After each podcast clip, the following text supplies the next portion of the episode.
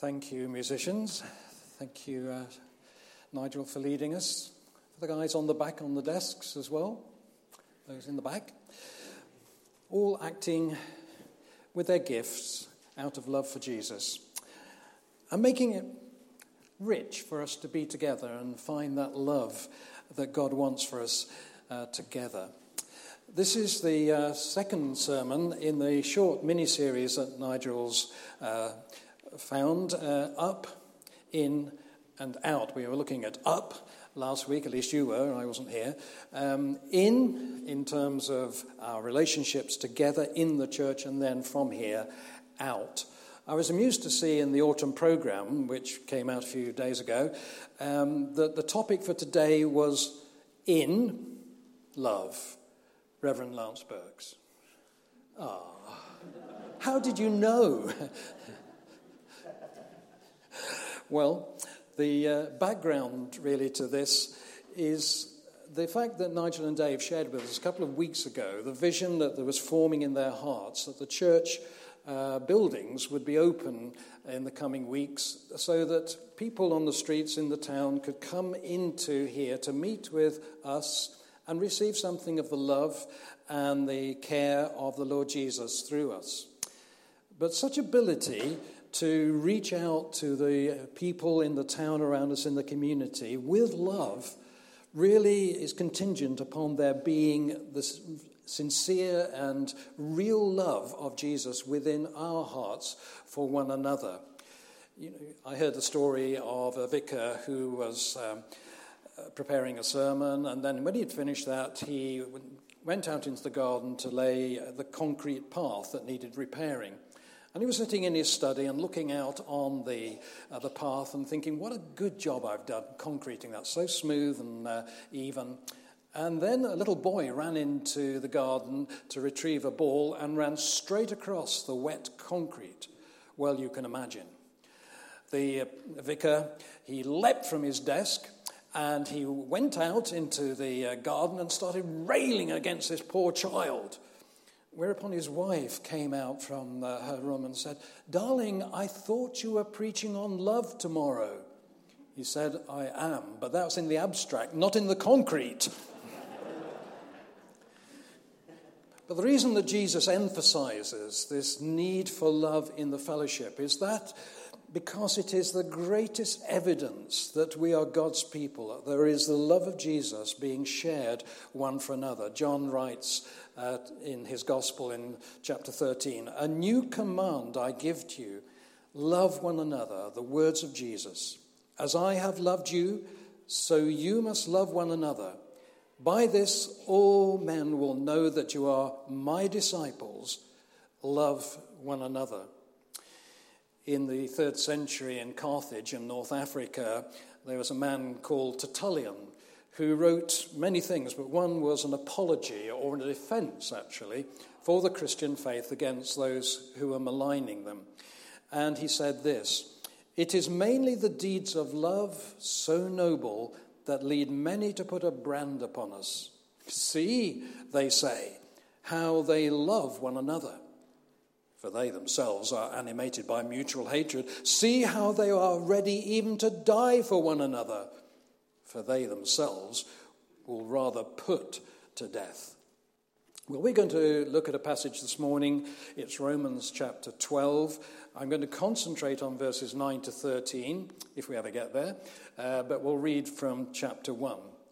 Uh, as a preacher, it's good to use arm movements. And uh, Nigel has taught me a lot about this. Um, but the reason that I like to use arm movements that uh, Lynn gave me a watch just before we went on holiday, uh, walking in the French Alps and so on. And it's one of these activity watches. I think she's trying to keep me fit or something. And um, every hour, if I don't move, it says, Move! so as I move my hand, you see, I get out of that thing a little buzz on my wrist saying, Move. You don't need to know that. Romans chapter 12, verses 1 to 13. Paul writes to this church, to us this morning. Listen out for what God might be saying to us this morning. And not just us, but to you, me. There are a lot of exhortations towards the end of this passage about what love is. And maybe one in particular will stand out for us in some way. Romans 12, verses 1 to 13. Therefore, I urge you, brothers, in view of God's mercy, to offer your bodies as living sacrifices, holy and pleasing to God. This is your spiritual act of worship. Do not be conformed any longer to the pattern of this world, but be transformed by the renewal of your mind. If you remember the J.B. Phillips uh, paraphrase, don't let the world squeeze you into its mold. He says, then you will be able to test and approve what God's will is, his good, pleasing, and perfect will. For by the grace given me, I say to every one of you, do not think of yourself more highly than you ought, but rather think of yourself with sober judgment, in accordance with the measure of faith God has given you. Just as each of us has one body with many members, and these members do not all have the same function, so in Christ we who are many form one body, and each member belongs to all the others. We have different gifts according to the grace given us. If a man's gift is prophesying, let him use it in proportion to his faith. If it is serving, let him serve. If it is teaching, let him teach. If it is encouraging, let him encourage. If it is contributing to the needs of others, let him give generously. If it is leadership, let him govern diligently. If it is showing mercy, let him do it cheerfully. Love must be sincere. Hate what is evil. Cling to what is good. Be devoted to one another in brotherly love. Honor one another above yourselves. Never be lacking in zeal, but keep your spiritual fervor serving the Lord. Be joyful in hope patient in affliction, faithful in prayer. Share with God's people who are in need. Practice hospitality. I can see you with this eye. This eye is a bit fuzzy still, so I'm trying to see you in the distance. Mike understands, don't you, Mike? cataract operation. I can see clearly now with this one. This one's going on Wednesday, hopefully. So I'm looking over you like this, and looking down like this. It works, doesn't it? Yeah, good in the end. All right, okay. That's what they said when they jumped off the top of the ship. Yeah, okay. Romans chapter 12. Well, let's see it first of all in its context. It's always good to see a passage of scripture in its context. It starts with the word therefore. Whenever you see the word therefore, you know what it means. See what it's there for. If we had gone back to chapter uh, 8, uh, the end of chapter 8, this first section, which has expounded the, the way that God has made his salvation available to us in Christ, it would end at verse 38 and 39 like this I am sure that neither death nor life, nor angels, nor rulers, nor things present, nor things to come, nor powers, nor height, nor depth, nor anything else in all creation will be able to separate us from the love of God in Christ Jesus our Lord. Then there's three chapters that are almost like a parenthesis, which deal with the place of Israel at this time in God's purposes. We can't go into those this morning for reasons of time, but when we come to chapter 12, it starts again with this theme of God's love. This great gospel news that God's love has come to us, has changed our lives, brought us into relationship with the Father. Now, in chapter 12, it's therefore. You've received this love. Now work it out. And work it out here in the church.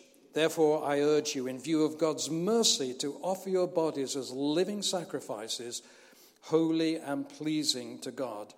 This is your spiritual act of worship. And in a way, we work this out in Romans chapter 12, the first few verses, in three attitudes of our lives. The first one is the priority response, in a way, it's our attitude towards God. I cannot love you, and you cannot love me if I am not open to being transformed by the love of God and having His love flow through me.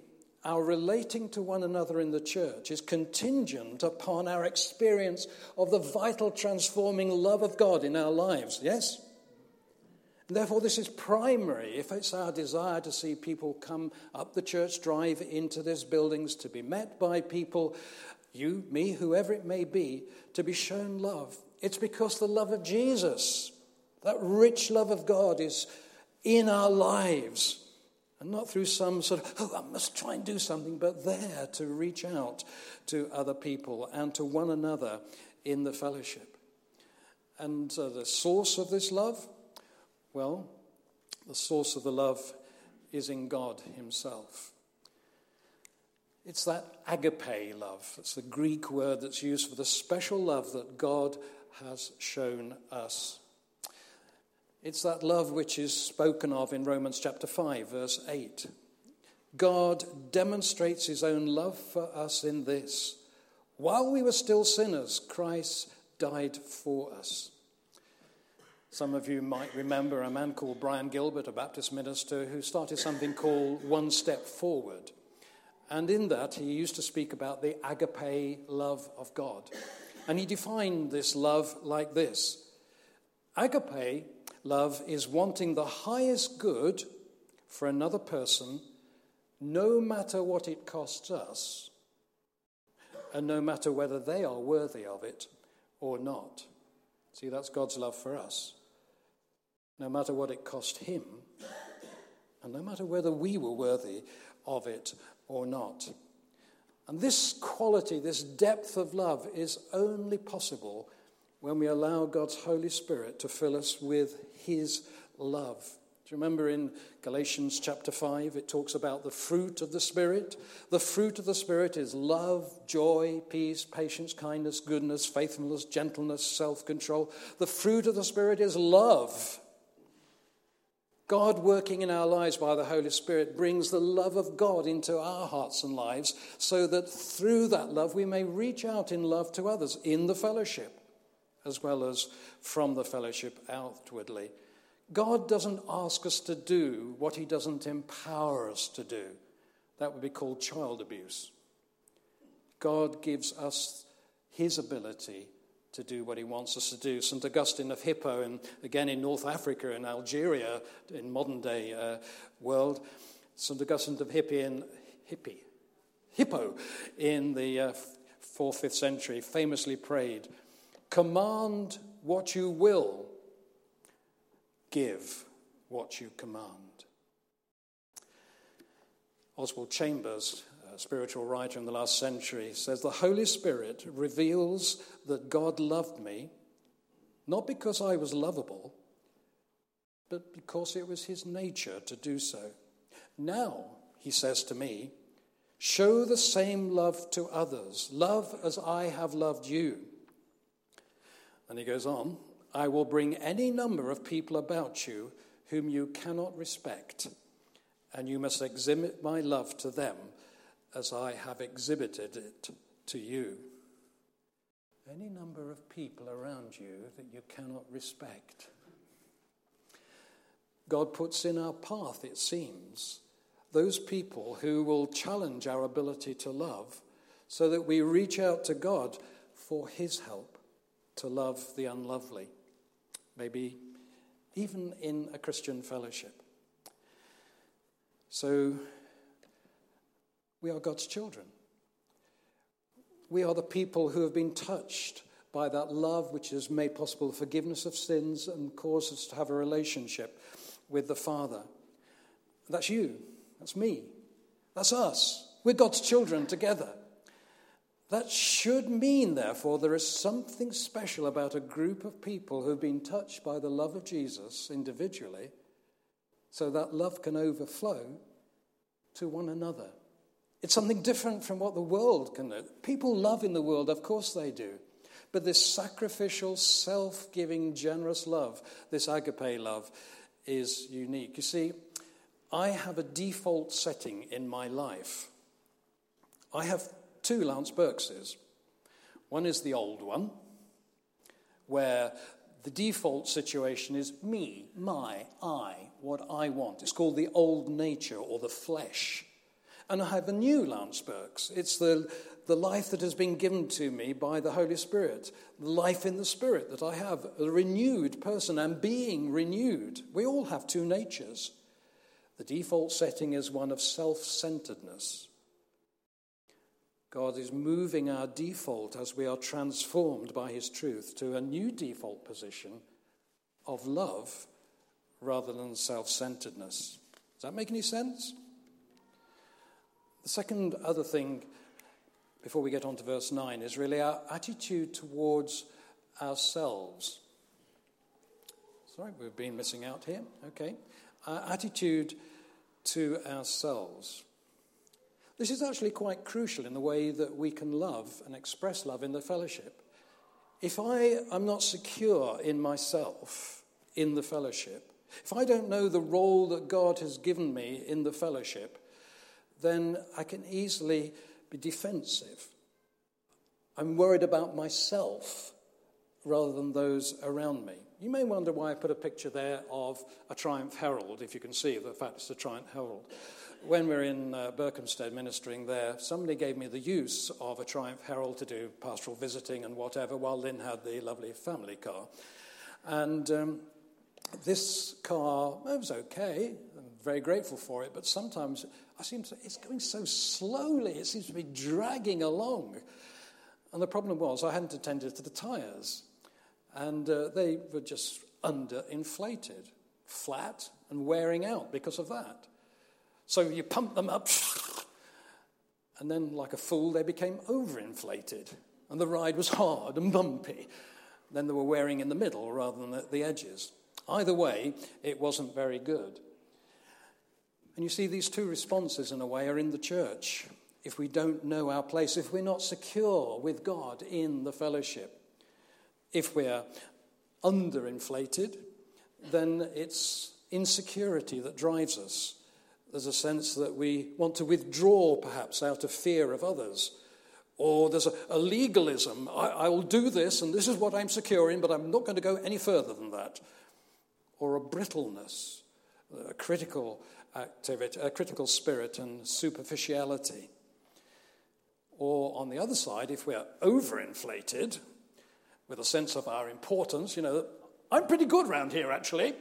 You know, I'm sorry about those people who don't seem to have many gifts, but I'm okay. If we're overinflated, then there's a misuse of power, or can be. There's a forcefulness that can come into our lifestyle, an insensitivity, an abrasiveness. We can be like sandpaper with people and confrontational in our attitudes. Or we are power players and therefore we can manipulate others to get what we want in the fellowship. Ah, how many churches have been ruined by power players who are so overinflated with their understanding of their role in the church that love flies out of the window? Well, you may know what I'm talking about. But now we come on to the attitude to others. You see, there doesn't seem to be, a, as I read Romans, there doesn't seem to be a particular problem in Romans about lovelessness like there was, for instance, in, in Corinth. But all the verbs, such as they are in these next few verses, are in the plural. It's a, it's a nightmare to translate these uh, verses into English, actually, but we won't go there. But what he's really saying is that it's any church, it's every church that these words are being written to. It's this church, DBC. If I was brave enough, and I hate preachers doing this, so I'm not going to ask you to do it, I would say, prod the person next to you and say, This is for you. And they will prod back to you and say, This is for you. Listen up. This is for any of us, it's for all of us here. And the headline of chapter 12, verse 9, is really three words the love unhypocritical. That's all it is in the, in the Greek. The love unhypocritical. In English translations, we have difficulty with that. We say, surely there must be a verb, shouldn't there? Let love be genuine or unhypocritical. But no, that's the way it comes. And some see the statements that follow, these eight facets of love between each other in the fellowship, as a description, actually, of God's love towards us. And others say, no, these are exhortations as to how we should work out love. Now, there are eight there that I've put up. You probably can't read them all, but we'll look at them all just a little bit more. My next preaching is at 2.30. So we should be all right. I'm out at Holme Hale at, on a Yaxley's uh, home fellowship. So just hunker down and we, will get there. The eight of them, they're fine. Right. Um, what's the next one? Love shall be unhypocritical. See, is it description, what follows? Or is it command? Actually, it's both. We need to know what the love of God looks like, and we need to work at it. And we need to be disciplined in asking God for today's love in our hearts. You know, many marriages, many relationships get into problems because the love they're trying to show to each other today is the love that was real for them a year ago, 10 years ago, 20 years ago when they were first married. And they say, Why have we fallen out of love? Because actually they haven't worked at translating that love into a day by day experience. Yesterday's love is no good, as it were, for today. So we come to the first one love must be sincere, verse 9. Love shall be unhypocritical.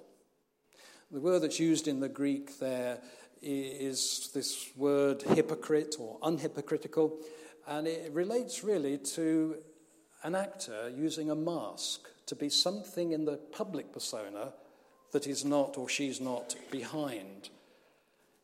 You know what I'm talking about? Are we good at putting masks on? Actually, yes. Most of us, very good. We don't actually want people necessarily to know what's going on in here, so there's a sweet smile. Well, some of us can put a sweet smile on anyway.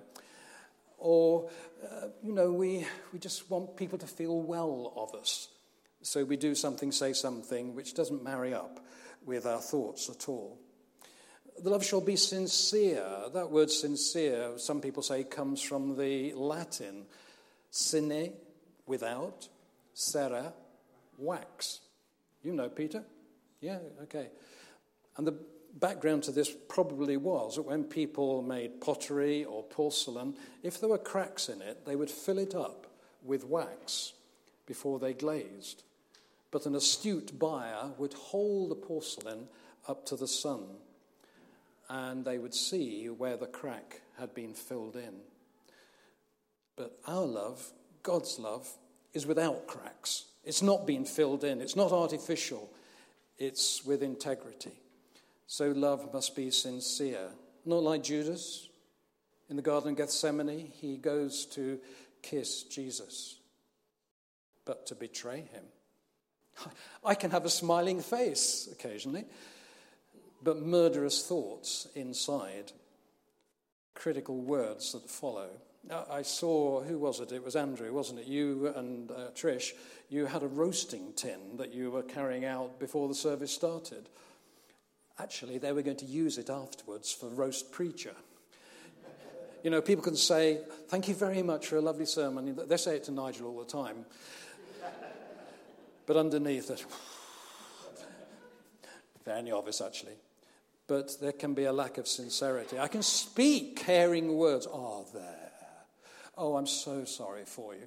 But in the heart, there is total lack of interest. Why am I hearing ums? Or my thoughts and my actions are just one so other people can say, oh, what a nice person they are. We all like to be affirmed, Rez. We all like people to speak well of us. But it must be out of the sincerity of our actions, the love of God living its way out through us. And if we recognize anything in this of insincerity, we need to pray in that particular area Lord, give me the security to be genuine in my relationships with people. Secondly, love involves holiness. Oh, it's going to be about quarter past two then. Right. Love involves holiness. Hate what is evil cling to what is good. This idea of gluing, sticking, literally, that's what it means sticking to what is good and totally abhorring what is evil around us. Why? Because that evil, that sin, grieves the Holy Spirit in our lives, and the free flow of God's love is hindered. There's a shadow that comes between us and God. And so I cannot love with God's love because there's evil blocking out that cloud, as it were, blocking out the radiance of God's love into my life. It's like trying to paint white surface with a dirty brush. Even as I try, there's something that's muddy in my life which is hindering my love for other people. Positively, 1 Thessalonians says, Test everything, hold on to the good, avoid every kind of evil. Positively, God wants us to look for the good, to be concerned with the good, to feed ourselves with the good. In Philippians 4, verse 8, Paul says, Finally, brothers, whatever is true, whatever is noble, whatever is right, whatever is pure, whatever is lovely, whatever is admirable, if anything is excellent or praiseworthy, don't bother with those. No, he says, think about those things. Surround ourselves with the good to nurture the love of God in us and shut off as much as possible that which is evil. Charles Spurgeon said, Christians, you are to love one another not because of the gain which you get from one another, but rather because of the good you can do one another. So I look at people around me in the fellowship and I say, is there something I can do that is good for that person? It's an act of God's love. Love, thirdly, involves family affection. Be devoted to one another in brotherly love. Literally, it means with brotherly love, showing family devotion to one another. It's sort of two Greek words for love that are sort of put together Philadelphia, which is not cream cheese, it's the love of the brethren, and Philostorge, which is love of the family, the devotion to togetherness in family affection. You see, you can choose your friends, you can't choose your family. And who is your family?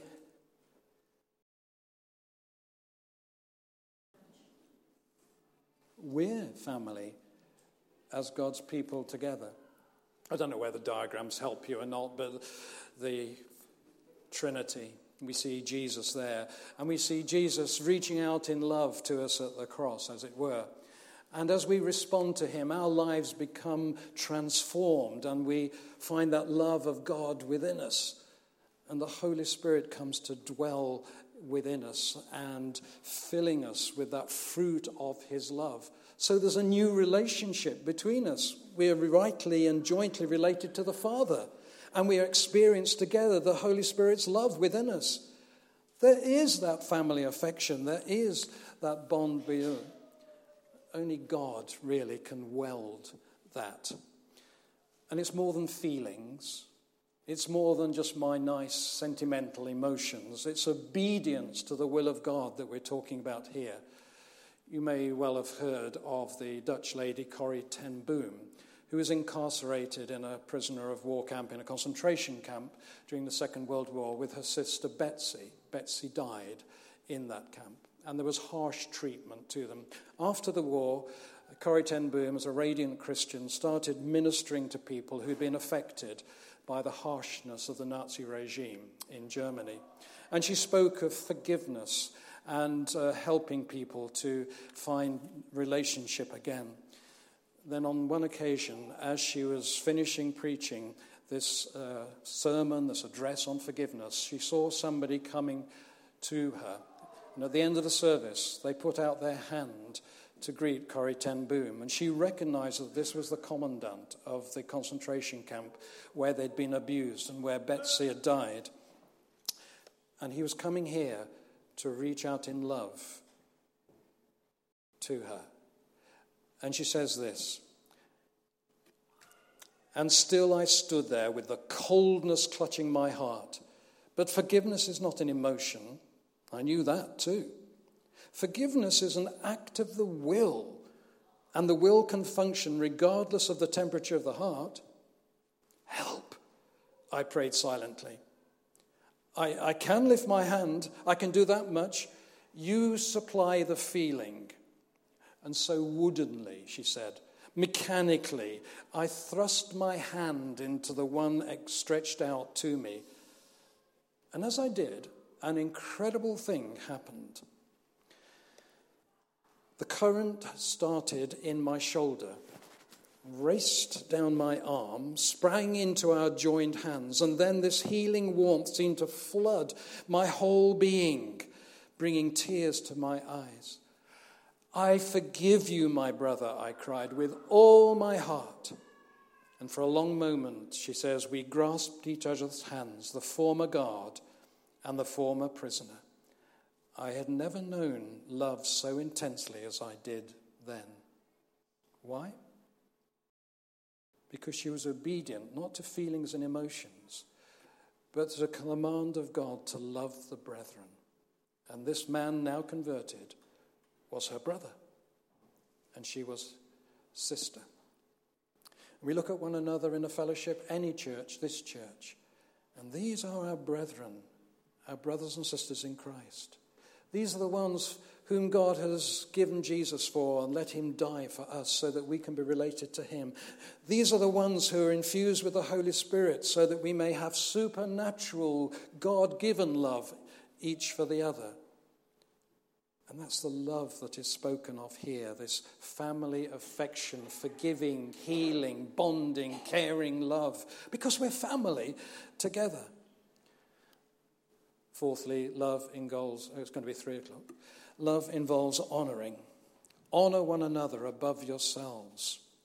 This isn't a sort of a fake humility. Oh, please go through the door before me. Oh, you're so much better than I am.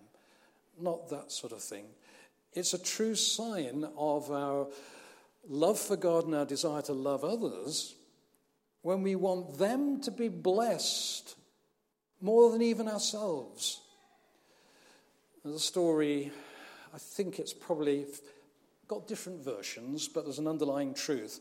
You may know the uh, painting, the sketch, which is made, portrayed in so many different forms, the praying hands by Albrecht Dürer. And the story goes that he and one of his older brothers, or 18 boys in the family, um, 18 children at least, and the older brother, they both aspired to be painters. And the older one should have had the opportunity to go under a master painter first to be trained. But he recognized that Albrecht had a greater gifting than he had. So he said, Look, Dad can't pay for both of us, so you go and be trained first. And then when you train, come back and then I'll go.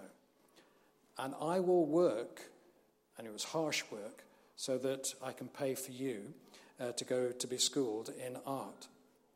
Well, years later, Albrecht came and said, Now, yes, I am famed as a, a painter. Now it's your turn to go forward for, for tuition. And his brother said, No, look at my hands. They're so gnarled and crippled by hard work. I, I can't paint. And Albrecht was so full of remorse and so, astounded at the honor that his brother had paid him. He said, I will paint a picture which displays what you have done for me. And so that famous praying hand symbol came from a man who honored his brother above himself.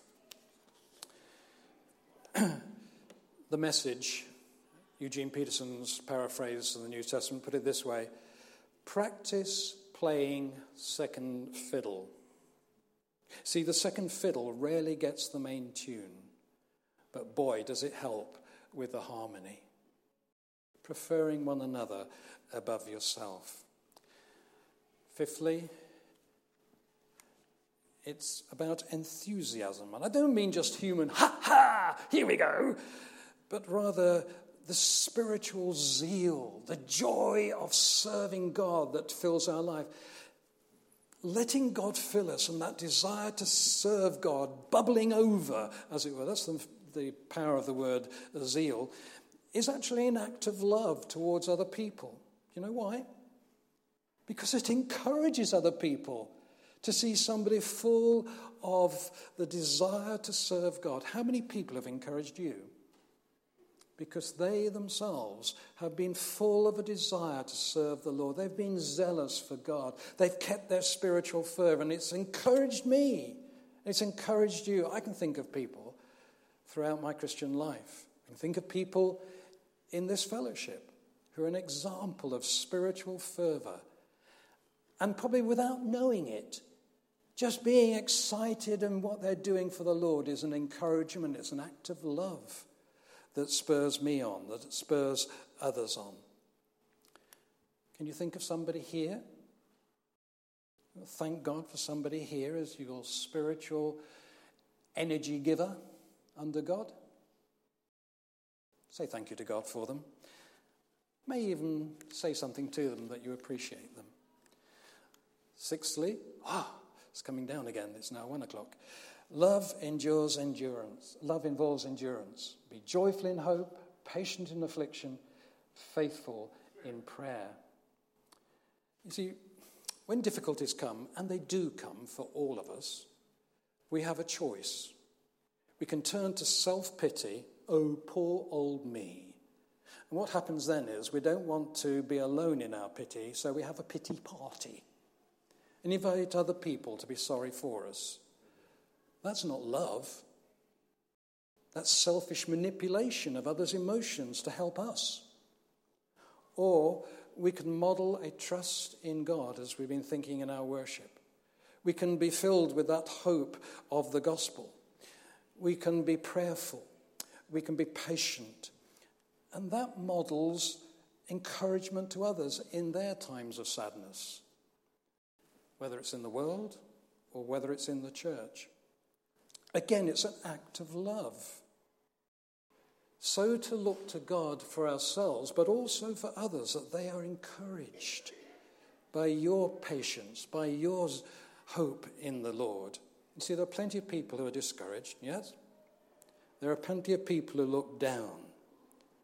But if they see people who are looking up, they say, What are they looking up to? And their eyes are changed as well. And that self giving of yourself to the Lord actually encourages other people as well. Love involves generosity. Well, don't probably think we need to say too much about that, except that it's great to be generous, isn't it? We've benefited from generosity in our lives. ben, uh, what is it? share. The word that's used for share there is the same as fellowship, koinonia. Share with one another uh, what you have with those in need. Uh, I was talking to Nigel um, last couple of weeks ago, probably now, and they were saying they took us a ride in their car. We didn't crash, it was fine. And Elaine drove us back, and she was fine as well. But uh, they said, you know, this car was given to us. And as said, a couple of the cars that we've had in our family have been given to us. And we've been helped in so many ways by the generosity of God's people reaching out. And the last thing, really, there is to say hospitality. What is the word hospitality? What, how do we link it? Hospitals? Place for sick people? Hospitals, actually, from the Middle Ages onwards, were places of refuge. They were places of hospitality where people who were travelling or whatever came to stay, like the Great St. Bernard Pass in Switzerland. Right at the top of the pass there, you've got the hospice, which from time immemorial was a place where people travelling from uh, France to Italy, uh, Switzerland, Switzerland to Italy, uh, that they were able to stop there and receive hospitality. And it's a great gift to have. The word is philoxenia, which is, we talk about xenophobia, fear of the stranger or the other person different from us. But here it says love of the stranger. This is hospitality. And it was important in the early church, as Paul wrote here, because there were Christian leaders, there were prophets and teachers who were traveling from church to church in a hostile world that didn't particularly like Christians. And so they found these places of hospitality.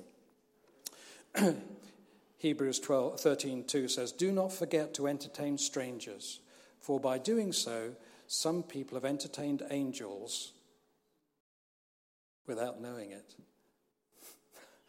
Oh, I'm sorry, Nigel. I do give you some stick, don't I? But not, we gave hospitality to Nigel and um, Elaine when they were thinking about moving here. Entertaining angels unaware. yes, God's messengers unaware. William Tyndale, great uh, 16th century translator of the Bible into English, said we should have a harbourous heart, a place where people who are adrift in life could come and find a safe harbour in the love that we showed them and we show them. So, they're the eight facets of love in the fellowship. Has any one of them stood out to you this morning? Anything that you say, please, God, help me work at that one, please? I want to be free to receive your love. I want to be used by you to show your love. So that when people walk up the church drive, maybe in the coming weeks, and come into this place, they may be welcomed by sincere, Christ like love. How are we going to close? Oh, I've got another hour. It's only 12 o'clock. Okay, why not use one of the golden oldies?